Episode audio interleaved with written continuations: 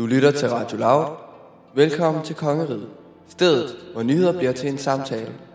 Dine værter er Miriam Leander og Alexander Brun. I december byder vi på fire julespecials. Hver julespecial er en historie fra året, fortalt på bagkant. Vi taler med fire personer, der har noget særligt på hjertet til hver historie. Så sæt dig foran den varme pejs. Grib en æbleskive. Tag et glas kløk med ekstra guf i bunden og et lille squeeze rom i. Mit navn er Miriam Leander. Jeg er Alexander Brun. Det her er Kongerigets julespecial.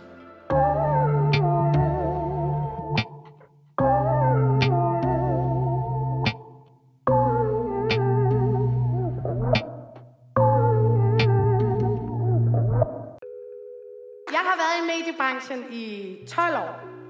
Og øh, hvis vi nu skal være ærlige, og det skal vi jo, så har jeg mødt ekstremt mange magtfulde mænd, der har været pisseulækre. Jeg blev startet i Danmarks Radio. Vi skulle til julefrokost, og jeg havde glædet mig. Og så kommer der den her store tv-kanon op. Tager fat i min arm og siger, hvis du ikke går med ud og sutter min pæk, så fucking ødelægger jeg din karriere. Så ødelægger jeg dig. Jeg er ret sikker på, at du kigger på mig lige nu. Du ved godt selv, hvem du er. Du ved også godt, at jeg sagde nej. Men altså, det gik jo meget godt alligevel. Gjorde det ikke?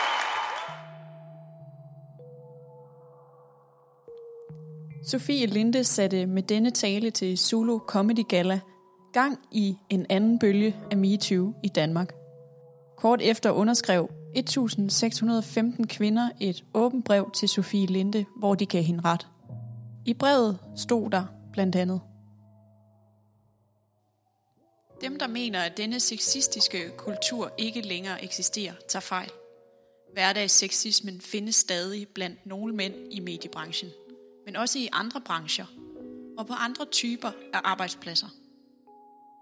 Mange tænker desværre stadig, at sådan er det bare, og det er den kultur, hvor sexistiske bemærkninger ikke for alvor bliver set som et problem, vi vil gøre op med. MeToo-bølgen kastede sig snart over alle brancher i Danmark. Særlig hårdt ramte bølgen dansk politik. Morten Østergaard, der var leder af de radikale venstre, måtte træde af oven på sagen om hans hånd på Lotte Rods lov og andre sager, og radikale venstre var i fuldkommen opbrud. Kort efter måtte Frank Jensen, der var overborgmester i Københavns Kommune, ligeledes træde af oven på en række sager. Blandt andet en sag, hvor han havde slikket en kollega i øret. I dette afsnit af Kongeriget taler vi med Hinda Olad, som laver programmet Langt fra ligestilling her på Loud, om den anden bølge af MeToo i Danmark, der skyllede over landet i 2020. Og vi stiller hende alle de store og de små spørgsmål om MeToo, sexisme og ligestilling. Hinda er bestyrelsesmedlem i Dansk Kvindesamfund, og på hendes Instagram-profil står der, at hun er kritisk over for alt, hvad vi fulgte blindt førhen. Vi glæder os til at snakke med hende.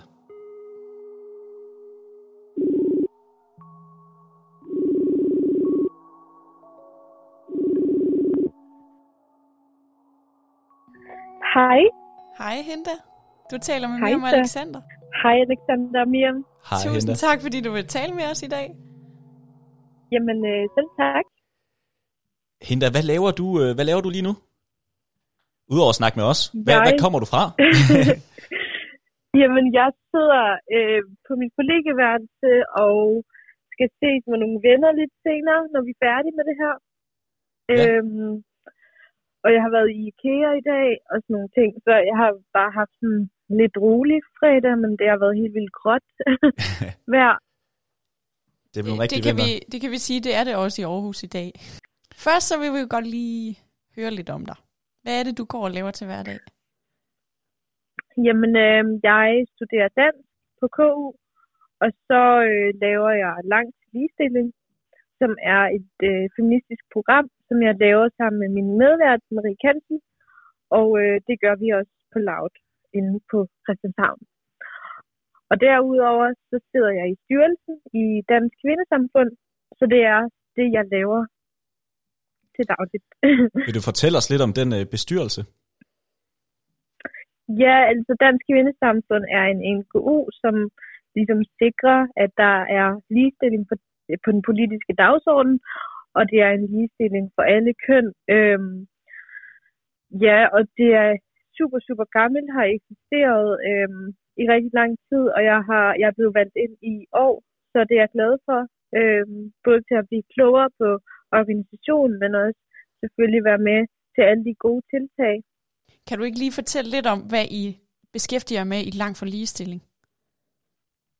Jamen, Lang til Ligestilling, det er det her feministiske program, hvor vi øhm, sætter fokus på ligestillingsdebatten her hjemme i Danmark.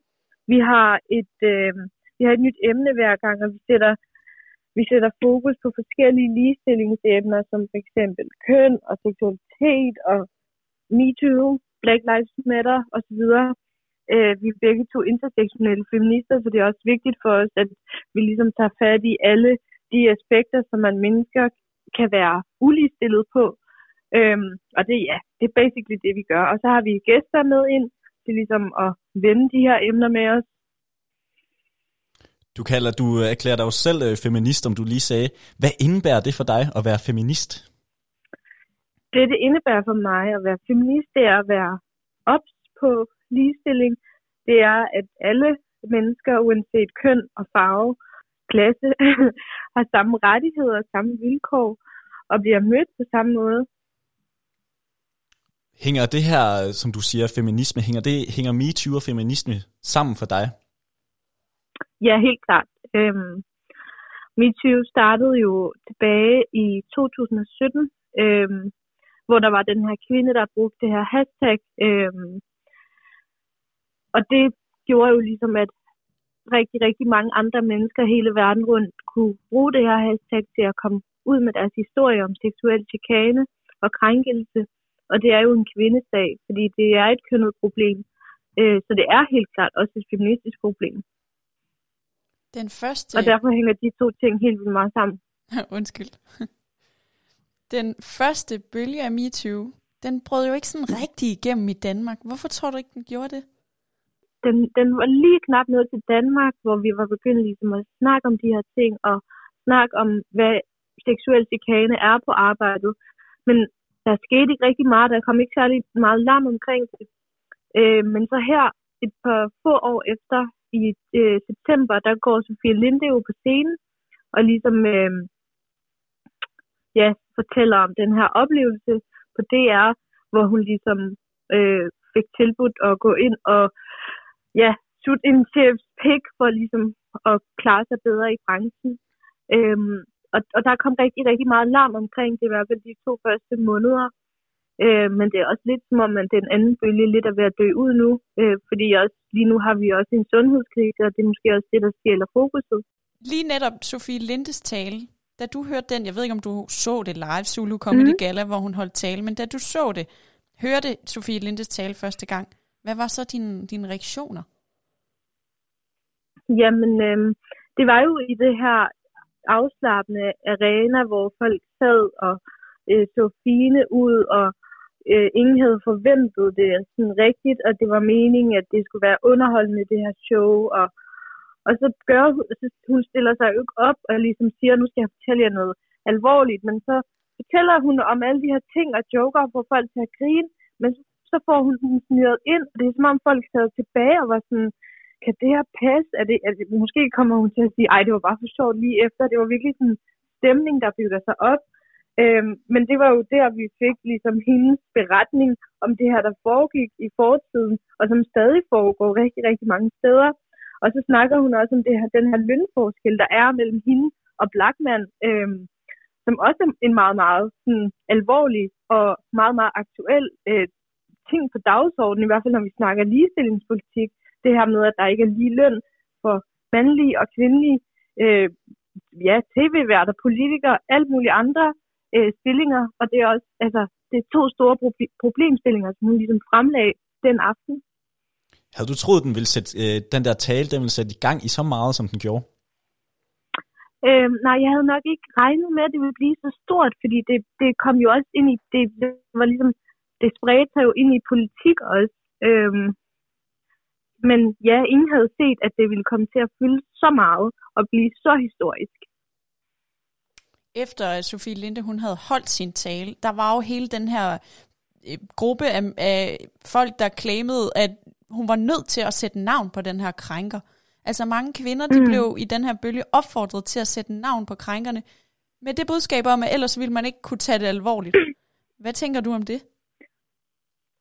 Det synes jeg er helt afgørende for kvinden selv, eller den person, der er blevet udsat for det. Øhm, en ting er at skulle gå ud og ligesom snakke om de her ting højt. En anden ting er det der med, hvor hårdt, hele den, der, hvor hård den der proces ikke er for det enkelte individ, der har været ja, udsat for det. Der må have været så mange frustrationer, så mange overvejelser, så meget så mange følelser på spil i det også, så jeg synes ikke, at man skal kunne, kunne øh, forlange, at man skal gå ud og sætte navn på det. Især også fordi det her med, at folk skal sætte navn på krænkeren, også var lidt i forlængelse af, at oh nej, så bliver alle mænd jo mistænkt, men altså, ingen bliver jo mistænkt, hvis de ved, at de ikke har gjort noget. Det er den der usikkerhed om, at folk gerne vil vaske deres hænder rene og være sådan, det er i hvert fald ikke mig, der har gjort det agtigt. Øhm, og, og, og, og allerede det bekræfter, at jo, vi har sgu da et problem, hvis folk også tror, at alle bliver mistænkt, fordi en person siger, der har været øh, MeToo-sager i det her store mediehus. Du nævner, de selv, du nævner selv de store mediehus, og der kom jo også en uh, historie frem med Maria Fantino i uh, Genstart, mm. hvor hun blandt andet fortæller om, at om, hvis man gerne vil sætte navn på, så er det alligevel rimelig svært. Synes du, den, uh, den, den, det, de ting, hun kom ud med, synes du, det var vigtigt for debatten? Ja, helt vildt meget. Det er jo en, hun nuancerede det helt vildt meget ved, at altså, det her, som jeg også siger, det er jo så svært at forlange af de enkelte mennesker, fordi det er en form for vold, som det her menneske har været udsat for. Så kan man heller ikke bare, især når man er så offentlig, bare kunne tage konsekvenserne af at sætte navn på vedkommende. Øhm, nu er det noget andet, men jeg har, jeg har også lidt lyst til at drage en parallel til det med Mads Gårdgaard, øhm, hvor rigtig mange af de mennesker, som stod frem, også blev nødt til at have hemmelig adresse og var helt vildt utrygge. Øhm, så det er også rigtig, rigtig meget at ligesom skulle stå på mål for. Så derfor så er det faktisk helt op til den person, der er blevet ud, eller den krænkede, der må ligesom tage stilling til, om de har mod nok eller overskud nok til at sætte navn på, eller ikke gøre. I øh, vores intro, der nævner vi også øh, omkring, øh, der nævner vi også det brev, der kommer efter Sofie Lindes tale. Du, jeg tror, der var omkring flere tusind, der har underskrevet det her brev. Hvad, mm. hvad, altså, viser det ligesom den store opbakning for, for kvinderne? Der er jo også flere mænd, der, øh, der har skrevet under. Viser det bare en kæmpe opbakning omkring den her MeToo-bevægelse? Mm, jeg synes, det var rigtig, rigtig fint, fordi det var ligesom det, der forstærkede hele det her. Øh, det var ikke bare nok med, at Sofie Linde gik på scenen og sagde det. Det var ligesom det, der holdt liv i det. Det der med, at der var så mange andre mennesker, som faktisk aktivt også, eller indirekte stod frem med, med det og sagde i det her støttebrev, at det, det var ikke noget, hun var alene om. Det var genkendeligt, og det, var, og det fandt steder i alle brancher, og at det selvfølgelig skal ende. Øhm, så det var også et rigtig vigtigt element i den her øh, anden bølge af MeToo. Netop, netop det her med, at MeToo det bevægede sig ud til alle brancher lige pludselig. Særligt også den, det politiske i den her anden bølge. Mm. Der så vi jo Morten Østergaard, leder af de radikale venstre, eller tidligere leder nu af de radikale venstre, som var nødt til at gå af oven på sagen med Lotte Rod, hvor mm. han havde lagt en hånd på hendes lov for 10 mm. år siden. Yeah. Og der, i den forbindelse vil jeg gerne spørge dig, fordi den, øh, den diskussion, der blev rejst omkring Morten Østergaard, det blev sådan noget med, at, at mange diskuterede og vurderede, om det var krænkeren, der skulle bestemme, om, de var, om man var blevet krænket. Ja, altså der var flere ting i det. For det første, det med hånden på lovet, øh, som jo ikke er acceptabelt i hvert fald en professionel sammenhæng. Men det er jo ikke hånden på lovet, der skal koste mennesker deres hvad kan man sige, deres karriere. Det var også, altså man sagde jo, at man havde hele den her, var det hånden eller håndteringen. Det var jo det, der var værre end hånden, det var, at han havde løjet og dækket over sagen, øh, og havde løjet for sine kollegaer. Når, når, hvad hedder hun? Lotte Rud har været ude at sige og klage over det så er det jo en krænkelse. Og især med den status og den position, han har, det er noget andet, hvis det er to lige til nogle venner. Øhm, men der følger bare noget ansvar med den store, hvad kan man sige, den vigtige rolle, man har nogle gange i bestemte hierarkier. Pia Kjærsgaard, jeg tænker, du kender hende, som øh, hun var ude at sige et debatprogram men, øh, med Sofia Linde, hvor hun spurgte, jamen, øh, hvad med fløten? Hvor, hvor, hvor bliver den af? Hvad tænker du om det, at hun stiller det op på den her måde? Samtidig med, at hun også er kvinde. Ja, altså, øhm, der er rigtig mange mennesker, som, som ligesom forveksler det her med, sådan, om det var bare en fløt. Øh, også, det, det, det, har jeg også hørt hende sige tidligere i debatten, for eksempel, på, på DR2. Øhm, jeg synes sagtens, at man kan flirte, og jeg synes da, at vi flytter mere end nogensinde. Jeg tror bare ikke, at fløten skal køre på magt og på sexisme. Øhm, man kan sagtens flytte med mennesker, så længe man begge part, eller så længe begge parter, eller flere parter, er indforstået med, at det her det er noget, der skal være trygt, det her det er noget, hvor man kan sætte grænser altid, det her det er noget, hvor man ikke føler, at man skal være på en bestemt måde, for at ligesom kunne klare sig bedre på arbejdet, hvor, hvor der ikke helt sådan er de her magtkampe mellem individerne. Øhm, så jo, flytte løs øh, med samtykke selvfølgelig, men øhm, jeg tror bare ikke, at det, det, er på den her gammeldags måde, som rigtig mange tror, at nu dør flirten med det her samtykkesamfund, som vi har fået. Jeg tror, det er to vidt forskellige ting, og hvis man undersøger det, så forstår man, hvordan man adskiller dem. Du nævner selv samtykkeloven. Vi fik jo samtykkelov i år, og hvilken betydning mener du, at det har haft for øh, ligestilling i Danmark? Jeg tror, at samtykkeloven, eller selvfølgelig altså målet med samtykkeloven, det er jo selvfølgelig, at flere øh, bliver straffet for de ting, som de gør, øh, eller i hvert fald når de i, i voldtægtssager, øh, kan man ligesom blive dømt, hvis ikke man har sikret sig et ja. Og det, det her, øh, den nye samtykkelovgivning er baseret på. Men jeg tror også, at det, det er faktisk også symbolisk, at det gør noget på den måde, som vi omgås hinanden på. Det der med, at den bygger så meget på et ja, og det der med, at begge parter skal være indforstået med et kys, eller øh, samleje eller dating, eller altså, det bliver, jeg tror, det ændrer rigtig meget, mange ting i vores samfund, den måde, som vi ligesom, ja, omgås på, som jeg også nævnte tidligere. Da den her samtykkelov, den kom ud, så blev der, jeg havde næsten, næsten lyst til at sige, at der blev gjort grin med, at man ikke, at der ligesom ikke var en fuldstændig, øh, hvad kan man sige, beskrivelse af, hvornår der var samtykke. Tænker du, at det var, ja. hvad tænker du om det?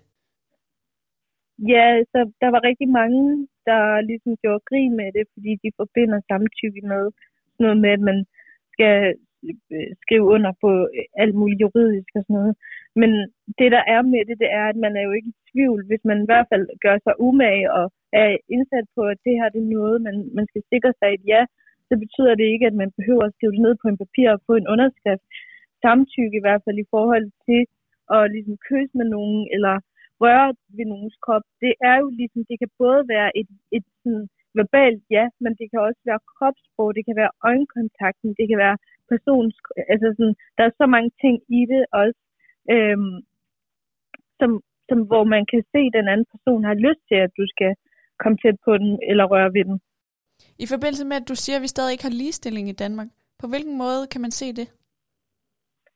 Mm, det kan man for det første se på, øh, altså hvis man kigger på alle topstillinger i Danmark, så er de jo alle sammen, de fleste i hvert fald, altså kvinder er stærkt underrepræsenteret i topstillinger. Og så er nummer to også det her med, at der er den her lønforskel på kvinder og mænd med samme ansvar og samme titel. Øhm, nummer to, det er også det der i forlængelse af samtykkelovgivning og voldtægt i Danmark. Der ser man også bare, at vold er, eller i hvert fald øh, voldtægt er et kønnet i Danmark, og det er altid kvinder, det primært går ud over. Der er også rigtig mange mænd, der bliver voldtaget. Øhm, vi har rigtig, rigtig mange ting, som vi kan kigge på og kaste blikket på, når man skal undersøge, om hvorvidt der er ulighed blandt køn i Danmark. Øhm, blandt andet det med sexisme og MeToo, det er jo også en af måderne, som vi ligesom kan forstå på, i hvor høj grad der er ulighed i Danmark. Øhm, nu nævner du den store ja, ulighed, det er bare der nogle af dem. Ja. Nu nævner du den, den ulighed, der er i Danmark blandt køn. Hvordan kan vi komme det til livs, tror du? Ja, det er jo spørgsmålet. Ja, det, det er for det første super bredt, men jeg tror, at det her med, at vi både i 2020 har haft en, en snak om, hvad, i hvert fald hvad det vil sige, øh, hvad sexisme er, hvad, øh, hvad en voldtægt er. En voldtægt er, hvis ikke man har fået et ja. Øh, der er så mange ting, som kan være med til at øh, lede os mod mere ligestilling. Og det har vi haft en god snak om i år. Så det der med ligesom selvfølgelig, at tingene ligesom skal blive, eller komme på den politiske dagsorden, så vi kan få øh, kommet til livs på en eller anden måde. Og så kræver det tid, tror jeg. Man har snakket meget om kvoter på arbejdspladser. Hvad tænker du om det? Ja, altså egentlig så vil jeg jo være imod kvoter, men det er jeg ikke. Fordi lige nu, der bliver kvinder valgt på grund af deres køn. Derfor så synes jeg ikke, at kvoter er problematiske nu. Men selvfølgelig ønsker jeg da, at jeg ikke bliver valgt på grund af mit køn, men det jeg kan og mine kompetencer. Og det bliver, vi, det bliver folk bare slet ikke nu, så derfor så er, har jeg det helt fint med kvoter. so far i hvert fald. Den her anden bølge af MeToo i 2020, hvad har den sat gang i? Hvor står vi lige nu? Ja, vi står et sted hen, hvor øhm, folk for det første ser alvoren i øh, de her sager, i de her krænkelsesager. De ser, at det har konsekvenser, og man ikke kan slippe afsted med alting, bare fordi man har en magtposition, eller man er overlegen på en eller anden vis måde. Øhm, det tror jeg har været ligesom øjenåbneren for rigtig mange mennesker, fordi der netop er blevet væltet. øh, I hvert fald en håndfuld magtfulde mennesker på det her, så går det op på folk, at man ikke kan slippe afsted med alting. Men jeg tror også, at det gør, at flere tør at sige fra over for krænkelser, hvor det var lidt sværere før, fordi man følte, at det var en kamp, der var tabt, og der ikke var nok opbakning. Der har folk også indset, at det er noget, der er rigtig, rigtig meget opbakning til, hvis man siger fra over for det. Øhm. Når du siger, at der ligesom er blevet skabt et rum for at tale om krænkelsessager, så øh, har Alexander og jeg øh, i for to uger siden talt med øh, en pige, der hedder Victoria Guldman, om Black Lives Matter-bevægelsen i 2020. Mener du, at der på en eller anden måde kan drages en parallel øh, mellem MeToo-bevægelsen og Black Lives Matter-bevægelsen, i og med, at der blev skabt nye rum for at tale om noget, man ikke kunne tale om inden 2020? Mm, helt klart. Jeg tror, at øh, de to øh, bevægelser har virkelig sat en kæmpe dagsorden. Men det er også to bevægelser, der begge to mm, er bygget på ligestilling. Øhm, og det der med, at vi ikke tolererer diskrimination, både hvis det er en hudsbaseret diskrimination, men, eller hvad hedder det, retsbaseret hedder det, men også en kønsbaseret. Og, de, og det er også derfor, at de begge to minder så meget om hinanden. Øh, Black Lives Matter, det, øh, hvad hedder det, bevægelsen er, var ret ny her i Danmark, og det var den første nogensinde, så det var også sådan, vi skulle lige have, vi skulle lige sparke døren ind, men jeg tror, at i fremtiden kommer der til at være mange, altså der kommer til at være meget mere opbakning til ligesom at snakke om de her ting og undersøge, hvad er det, der gør det her, og øh, blive bedre, blive klogere, at folk bliver uddannet inden for de her områder. Øh, ligesom med MeToo-bevægelsen nu, som har sat en dagsorden, og som kommer til at sætte flere dagsordner. Jeg tror, at øh, næste gang vi får sådan nogle bevægelser i Danmark, så kommer de til selvfølgelig at være i forlængelse af de her to, men jeg tror, at det hele tiden kommer til at blive ændret, hvad der er fokus på, og vi hele tiden får bedre og bedre samtaler omkring tingene. For der er også helt vildt mange ting, som bliver aftabuiseret her i de første par gange, de her bevægelser, de opstår. Vi har i her i programmet brugt sindssygt meget tid på det amerikanske valg, og øh, der røg jo en øh, præsident af, som jeg tænker måske ikke du er den største fan af, nemlig Donald Trump. Men øh, der kommer en ny ja, præsident, der hedder Joe Biden. det er rimelig godt konkluderet. Ja, det tænker jeg, det kunne jeg lige regne ud. Men hvad, hvad tænker du om øh, Joe Biden? Tror du, han kan være med til at også ændre det større billede? Fordi MeToo, det kommer som sagt fra USA. Og det er også mm. som om, at mhm. den bevægelse, den er stillet lidt af derovre. Mm. Ja, altså, øh, jeg ved en del om det amerikanske valg, men jeg ved heller ikke så meget, at jeg kan sige øh, alting med sikkerhed. Men det jeg kan sige, det er selvfølgelig, at det, en, sådan, det er et paradigmeskift for det første, det der med, at vi har den første sorte kvindelige vice president, øh, som også kommer til at kunne stille op efter ham, eller hvis han ikke klarer den, så kommer hun til at være øh, præsident. Så det er, øh, det er en game changer. Øhm, og jeg håber selvfølgelig, at han kommer til at tage fat om de her øhm, ting, eller hvad hedder det, de her store problemstillinger, der har udspillet sig i USA i år. Øh, men som sagt, nu er der bare virkelig meget fokus på corona og coronavaccinen, så det er også det, som kommer til at tage rigtig, rigtig meget af opmærksomheden, og selvfølgelig også, at det også har ført til en økonomisk krise, så det er det, der kommer til, og det, det gælder jo hele kloden, men jeg tror, det er det, der kommer til at tage rigtig meget af øh, opmærksomheden lige her i starten. Men jeg tror selvfølgelig helt klart, at han vil skænke mere opmærksomhed, i hvert fald mere end Trump gjorde. Og selvfølgelig også håber jeg, at han kommer til at sætte meget mere fokus på både Black Lives Matter, men også øh, kvinderettigheder. Nu, øh, nu nævner du selv det der med, at Joe Biden, han, han støtter det lidt mere, det her. Men vi har også set, øh, nu for at komme hjem til Danmark igen, vi har set flere politikere, blandt andet øh, Inger Støjberg, gå ud og sige, at hun vil simpelthen være bange for at være mand i 2020. Hvad tænker mm. du om det, når hun kan finde på, eller kan, at hun stiller op og siger sådan noget? Ja, at der er ikke nogen grund til at være bange for at være mand, fordi at det ikke, som sagt, det er ikke alle mænd, øh, der er krænker, det skal vi også passe på med. Der er også de, alle mænd har jo lige så meget behov for at blive frigjort, frigjort for alt det her. Øhm, jeg, jeg ved bare ikke, hvad jeg skal sige om Inger Støjberg, og jeg tror bare, det er internaliseret øh, øh, kvindehad. Altså, jeg forstår det ikke. Øhm, jeg, jeg blev også rasende, da jeg læste, men jeg har bare ikke så mange ord at putte på det. Øhm, der er ikke noget at være bange for i 2020, men man skal kun være bange, hvis, hvis man har den øh, tilgang til tingene, at man ser andre gøre det samme, som er blevet ligesom øh, cancelled, eller hvad skal man sige, at det har konsekvenser, så man er bange for at få konsekvenser, hvis man opfører sig, som man normalt burde. Så skal man måske lære at opføre sig på en anden måde, og have en anden tilgang til tingene. Øhm, så hvis man er bange, så må man hellere, ja, get woke, læse nogle bøger, så må man hellere lade være. get woke, det kan jeg godt lide, du siger. I den forbindelse, der kan jeg også huske, at jeg var inde på din uh, Instagram-profil, og jeg kunne se, at der, der stod, er kritisk over for alt, hvad der fulgte, hvad vi fulgte blindt førhen. Mm. Vil du prøve at sætte no- knytte nogle ord til det? Ja, altså jeg, jeg har sådan en teori om, at jeg skal aflære alt, hvad jeg har lært, fordi jeg ikke kan stole på alle de ting, jeg har lært.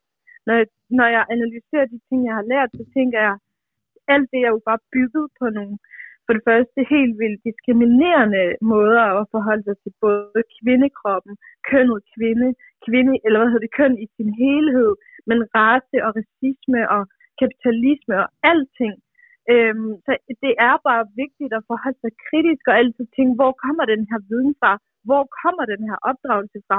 Både den kollektive opdragelse, vi alle sammen blev opdraget i samfundet, men også, altså sådan, men også mit bagland. Så det er jo ikke fordi, at jeg på den måde vil aflære alt og sådan, skabe mit helt, helt egen univers. Men det der med altid at ja, møde tingene med kritik og stille spørgsmålet, hvor kommer det fra? Hvorfor skal jeg være på den her måde? Hvem er det, der har sagt det? Hvorfor har de sagt det? Og så videre. Den måde, som jeg ligesom blev woke på, eller sådan, det gør man bare automatisk nogle gange, hvis man er dårligere stillet øh, end andre. Så hvis man i forvejen er helt vildt privilegeret og ikke rigtig har problemer eller kriser eller noget som helst, så er man heller ikke tvunget til at reflektere. Der er jo ikke nogen, der bare ligger på seng og reflekterer over alt muligt og skaber problemer, de ikke har øhm, på den måde. Men jeg tror bare, hvis man måske er en minoritet, og man har oplevet diskrimination, så tænker man med det samme, eller i hvert fald over de her undertrykkelsessystemer. Øhm, så jeg, vil, ja, jeg ved godt, at vi som samfund er blevet lidt klogere på det her, men selvfølgelig har vi meget mere at lære. Folk, der, der krænker andre mennesker, gør de det med vilje, eller gør de det, fordi de simpelthen er blinde? Blinde for, at de krænker? De gør det. Ja, jeg tror primært, at det, jeg tror, det er en blanding. Øhm, jeg tror, det er magtspørgsmål, og så tror jeg bare, det er nogle fucking giftige kønsroller nogle gange hvor drenge bliver opdraget til, at de skal være den aktive, og de skal jage, og de skal nedlægge deres bytte, og kvinder, de skal være passive, og de skal være stille, og de skal se pæne ud, og de må ikke knalde med for mange, fordi så er de billige, og så skal man være tynd og lækker, og jamen, der er helt vildt meget i det. Øhm, det er også derfor, jeg siger, at man skal være kritisk over for alle de her ting, vi har lært. Den måde, som vi har lært, at man skal være en pige og en dreng på, og i øvrigt også bare det, at der køn også kun bliver reduceret til kvinde og mand, ikke også? På hvilken måde bliver vi opdraget til at passe ind i nogle kønsroller? Ja, allerede fra barns ben. Der ser vi tegnefilm, og vi ser alt muligt børnetv, som ligesom manifesterer sig på, at der er prinsessen, og hun er sød, og hun er flot, og så kommer prinsen og redder hende og gør hende lykkelig. Derfra starter vi på gymnasiet, hvor at man er en slot, hvis man knaller med for mange. Drengene, de får ros for at knalde med for mange. Altså, det er bare noget, der starter, hvis man bliver født i verden. Vil du, altså, men hvad, er der, så vi skal simpelthen, øh, jeg kan næsten høre dig sige, at vi skal droppe de her kønsroller fuldstændig, eller hvordan? Ja, det synes jeg. Altså, jeg synes i hvert fald, at de skal blive knækket, så man kan være mere fri i at navigere rundt i dem. Vi har blandt andet hørt det, at man kan gøre i børnehaver, hvor man lader være med at kalde børn for ham eller hun, eller nu skal han med ud og spille, spille fodbold. Er det på den måde, du tænker, det kan være? Men det kan det også godt være. Øhm, det kan det sagtens. Jeg synes køn, øh, i hvert fald vores sprog skal blive øh, mere neutral omkring køn, så det hele som sagt ikke er maskulin og feminin og lyserød og lyseblå. Så hvis du skulle være øh, leder af et eller andet, var du så, vil du så kaldes formand, eller for kvinde, eller for person? For kvinde. Okay. Men så det er jo også kønnet. For kvinde eller for person. Jamen, jeg, jeg synes, der, vi har godt af, at i hvert fald sådan nogle topstillinger bliver kønnet på den måde, at det, det er jo fedt for mig, at jeg er en forkvinde, for der er ikke særlig mange forkvinder. Øhm, men helt generelt, så synes jeg, at, at køn skal være lidt mere neutralt. Så forkvinde eller forperson. Fordi der er allerede for mange formænd. Forstår I? Ja, 100 procent. Ja. Hvordan kom du ind i at være den her forkvinde for ligestilling og MeToo? Hvordan, hvordan fangede det dig? Altså sådan, hvordan ja, ja. nej, jeg, det vi spørger, startede for mig. Ja, hvad var din vej ind i at engagere dig i ligestilling? Øhm, det var fordi, at jeg, Øh, det bliver ret personligt, men det var egentlig fordi, at jeg øh, har, eller jeg kommer fra en meget, meget øh, religiøs familie, og der er jeg ligesom blevet opdraget med det her, med at man skal være på en bestemt måde, og man skal være klædt på en bestemt måde. Jeg gik med tørklæde, og der var en hel masse, der var forbudt, øh, og det kunne jeg bare ikke passe ind i. Så derfor så begyndte jeg ligesom at tænke mere over mine rettigheder som kvinde, og hvorfor det var fucking svært øhm, som kvinde. Øhm, så vil jeg gerne spørge, hvilken betydning tror du, at religion har for ligestilling? Ja, religion er ligesom også noget af det, der har været ret toxic i det, alt det her, fordi jeg respekterer alle religioner, og jeg synes, religioner er smukke, og det er jo nogle historiske store begivenheder, som har en kæmpe, eller som gør, at vi forstår fremtiden bedre, og vi forstår samtiden bedre. Men jeg synes, at religioner også er helt vildt patriarkalske. Øh, både det med, at i hvert fald de tre øh, monoteistiske religioner, hvor der er én Gud, og der er mandlige profeter osv., så står der også helt vildt mange regler om kvinder, og hvordan de skal klæde sig på, og hvordan altså manden er hele tiden den, det her øh, lidt hellige, hvor kvinderne altid er sådan, ja, jeg ved godt, for Gud er alle lige, og så videre, men der er også helt vildt meget kvindeundertrykkelse i Koranen, i Bibelen, i Toran og så videre. Så jo, øh, religioner har også været med til at ligesom uligestille os, især også fordi for nogle religiø- religiøse mennesker er det bare super svært at ligesom sætte lov over religion. Øhm, så de har nærmest været sådan hele deres livsverden og deres alting, som ikke kunne, ikke kunne hæves over demokrati og alt muligt andet. Så hvis vi skulle opnå øh, fuldstændig ligestilling, skulle vi så slette religioner i verdensbilledet? Nej, jeg tror bare, at de skal reformeres. Man behøver ikke slette dem. Altså, personligt er jeg ikke særlig religiøs overhovedet. Jeg er ikke et religiøst øh, væsen. Men der er mange mennesker, som finder religion vigtigt øh, og finder ro i det. Mm, så jeg synes bare, man skulle have en mere progressiv tilgang til verden, så men der er jo ikke nogen, der kan leve efter nogle regler, der er blevet sat for 2.000 år siden. Mangler vi flere regler i vores samfund i forhold til MeToo og i forhold til ligestilling? Vi, vi har blandt andet snakket lidt om øh, samtykkeloven, men er, er der flere ting? Altså, er der mere lovgivning, vi skal lave? Jeg tror ikke, vi mangler flere regler. Jeg tror, vi mangler mere viden. Skal det starte fra med måske noget seksualundervisning i skolerne? Lige præcis. Jeg tror, at vi skal have meget, meget, meget bedre seksuel undervisning inden for køn og seksualiteter og så videre. Øhm, og bare generelt meget mere øhm, viden omkring ja, ligestilling. Tror du, vi kommer til at se øh, mange flere MeToo-sager? Altså for eksempel, at der er flere mænd, der kommer til at stå af topposterne? Er der flere skeletter i skabene? Ja. 100 procent. Øhm, altså lige nu har det jo kun været nærmest mediebranchen og i politik og sådan noget. Så har der også været nogle læger ud og skrive under på noget. Jeg tror, at den kommer til at blive meget mere nuanceret næste gang, der kommer til at opstå sådan en her MeToo-bølge. Jeg tror, at den kommer til at involvere flere køn, både rigtig mange mænd også står frem med alle de her ting, som de har været udsat for. Øhm, og så tror jeg også generelt, at alle de her MeToo-ting, øh, hele den her MeToo-snak på et tidspunkt, eller i hvert fald, det har jeg i hvert fald prøvet at analysere, på et tidspunkt kommer det til os at involvere meget mere. Altså sådan, vi kommer til at sådan helt tilbage, hvorfor er det, vi har de her uligheder? Og så tror jeg også, den kommer til at involvere LGBT øh, plus personer meget mere. Fordi nu har det kun været mænd og kvinder og egentlig, egentlig ret privilegerede mennesker. Jeg tror, mange flere mennesker kommer til at kunne øh, snakke åbent om de her sager. Skal vi prøve at dykke ned i nogle af de andre grupper end kvinder? Nu har vi talt meget om kvinder. Hvordan, øhm, mm. hvordan har mændene også brug for ligestilling? Ja, altså det er også det med, at mænd er jo ligesom, jeg har en teori om, at patriarkatet er noget, vi alle sammen skal frigøre os fra. For det første, så vi har lige haft øh, mandedag her i, i november, hvor at der er for det første ikke så mange mænd, der ved det, fordi de ikke, det er ikke acceptabelt som mand at ligesom eller nu generaliserer jeg helt vildt meget, men nu snakker jeg om idealet mandemanden, ikke også? Jo.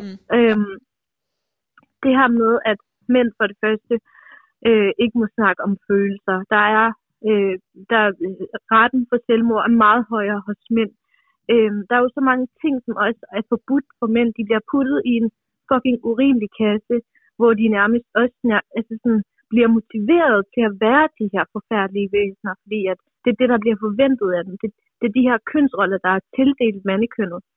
Øhm, og derfor synes jeg også, at mænd lider lige så meget. Jeg synes ikke, der er mænd, der synes, det er fedt at blive puttet i den kasse, fordi mænd er jo også nogle følsomme og ja, søde individer, som også har brug for at græde, som også har brug for at være feminine, som også har brug for at gå med neglelagt, hvis de, har, de har lyst til at ikke være mindre maskuline.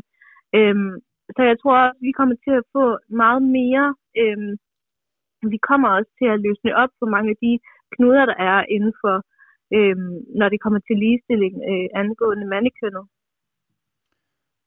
Ser du, at øh, mændene de er ved at komme, komme mere hen i den boks, du snakker om, at vi kan være mere frigjorte, vi kan have øh, flere følelser fremme, vi kan snakke mere om følelser. Vi, ble, vi ser jo blandt andet sådan en som en kæmpe stjerne, som Harry Styles går ud på en forside på, på Vogue, tror jeg det er, med, med mm. en kjole på. Er det, er det sådan nogle forgangsmænd, nu siger jeg med mænd, der har, vi har brug for, altså sådan en som jeg kan, kan se op til? Mm. Ja, det synes jeg er fucking smukt. Det er bare det, vi har brug for. Altså godt nok i mine vennegrupper, der, er der, jo, der ser jeg mange af mine øh, ja, sidstkønnede mænd, mandevenner øh, har vist deres feminine side, græde eller kramme for meget, eller gå, ja, gå i, hvad folk de har lyst til at gå i. Så jeg tror bare, at det handler om ligesom, mm, at majoriteten også skal forstå, hvorfor det er problematisk, at man putter drengebørn i de kasser. Øhm, jeg synes, det er smukt, at Harry Styles ligesom er den her frontperson. Men jeg tror, der går rigtig, rigtig, rigtig mange år, før øh, den brede del af befolkningen ligesom kan se det, eller det kan blive normaliseret og integreret i vores samfund.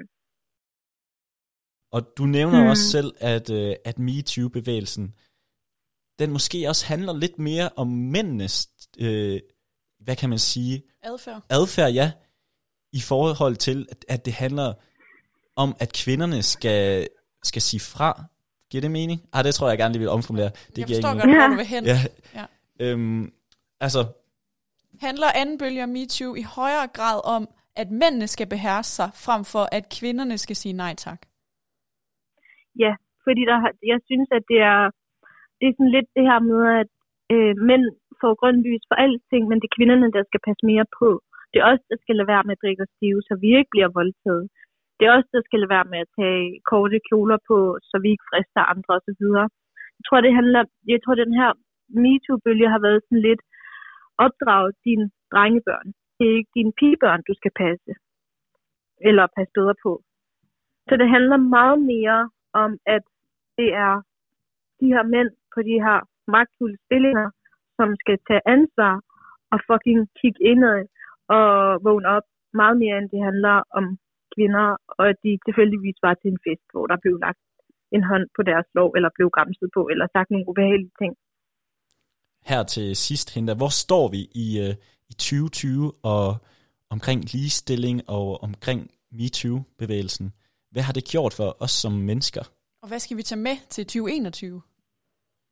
Jeg tror, vi har sparket døren ind, men jeg tror, at vi skal rydde fucking meget mere op. Øhm, men det har været et år, hvor at, i hvert fald, medmindre man har boet under en sten, så tror jeg, at de fleste øh, ved, hvad sexisme er. Øh, og ved, hvad det vil sige at sidde på en magtfuld stilling og ikke misbruge magten. Øh, så jeg tror, altså, jeg håber jo, at 2021 kommer til at lede os mere hen et sted, hvor vi kan have nogle flere snakker om de her ting, hvor vi kan få ændret vores samfund, fordi det er jo også en kulturel ting, som vi skal ændre. Det er noget, der finder sted både, ja, som sagt som jeg nævnte tidligere, i alle fucking brancher, og i, i alle ting. Altså sådan, det er bare sådan ren psykologi, bare den, vores sprog, de ting, vi ser, reklamer, porno, alt. Øhm, så jeg tror, at vi langsomt tager bitte små skridt mod mere ligestilling. Og 2020 har ligesom været lidt afgørende, øh, for at vi overhovedet kan tage de her snakke. Så jeg håber, at vi kommer til at få nogle flere konstruktive samtaler i 21. Tror du, vi kommer til at se flere brancher, hvor der bliver store topposter, der står af? Mandlige? Det håber jeg. Tror du, det bliver Jeg spredt ud til resten af Danmark? Efterhånden. Øh, ja, det tror jeg. Og det håber jeg. Men der vil altid være nogle mennesker, som ikke har øh, lige så mange privilegier til at tage en mikrofon og sige det og have sproget for det. Øh, men jeg håber, de gør det, fordi der er mange, der står sammen med dem. Men er det ikke også det, at, øh, er det ikke også det, MeToo-bevægelsen den har vist os? Det er, at når der er en, der tør at tage megafonen frem, så er der også flere, der står bagefter og har lyst til at være med i det. Jo, helt klart.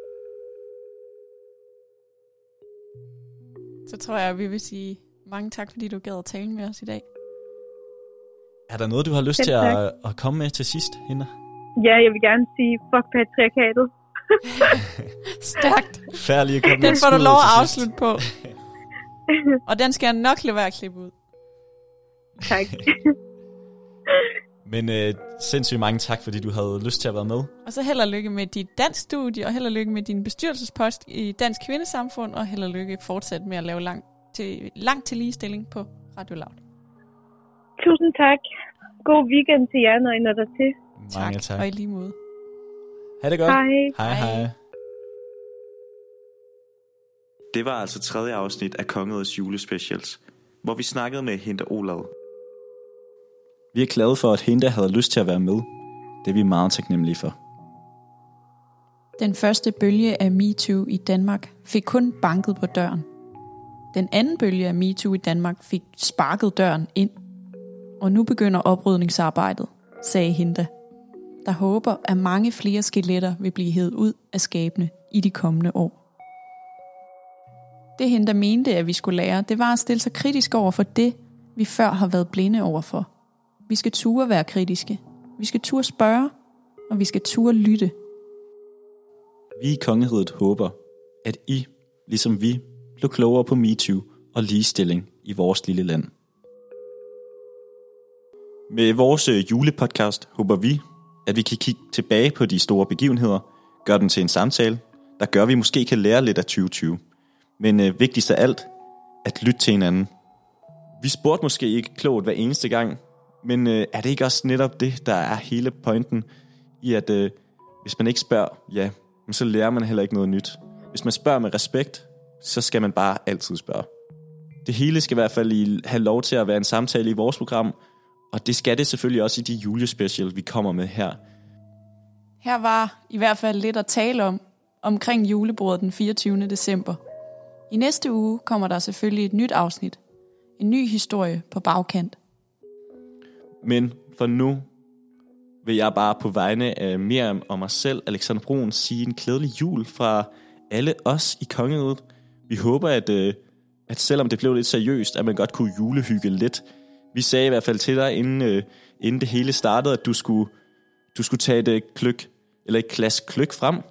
Måske øh, med lidt ekstra guff i bunden, med et lille squeeze rom til. Men øh, nu er nu klasset måske tomt, og du har ikke mere kløk tilbage i klasset. Så hent noget mere kløk, put nogle flere rosiner i, hak lidt flere mandler. Eller måske skal du bare blive siddende foran pejsen til, til næste uges afsnit. Og bare, bare sidde, sidde og varme dig, fordi der bliver der altså igen åbnet op for samtale emnet i, i et nyt special afsnit. Men vi vil gerne bevare dig i den gode stemning, i den gode julestemning, fordi det er jo jul, og det skal man ikke glemme. Og øh, den perfekte måde, man kan komme i julestemning på, det er altså bare at høre et helt fantastisk nummer med Ben Crosby, og det er selvfølgelig A Holy Night. Inden jeg sætter det her på, så vil jeg bare sige, vi ses, og tak fordi I lyttede med. Det er vi så sindssygt taknemmelige for. Vi ses. Oh, holy night, the stars are brightly shining. It is the night of the dear Savior's birth. Long lay the world in sin and error